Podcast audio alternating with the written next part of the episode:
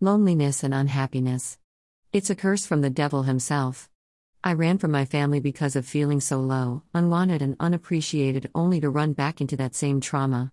My intentions are always pure, but why do people never see it or understand it? I'm tired of people telling me who or what to be and what I should become.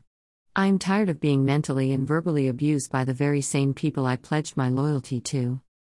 All I have ever asked God for was a family to love me and friends that appreciate me.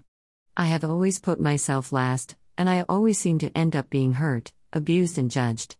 No one would ever believe me if I said I was not always like this. I was the complete opposite. I really wanted to change for the better and grow into the ideal woman, but unfortunately, I was not taught that the ideal woman is nothing but a myth.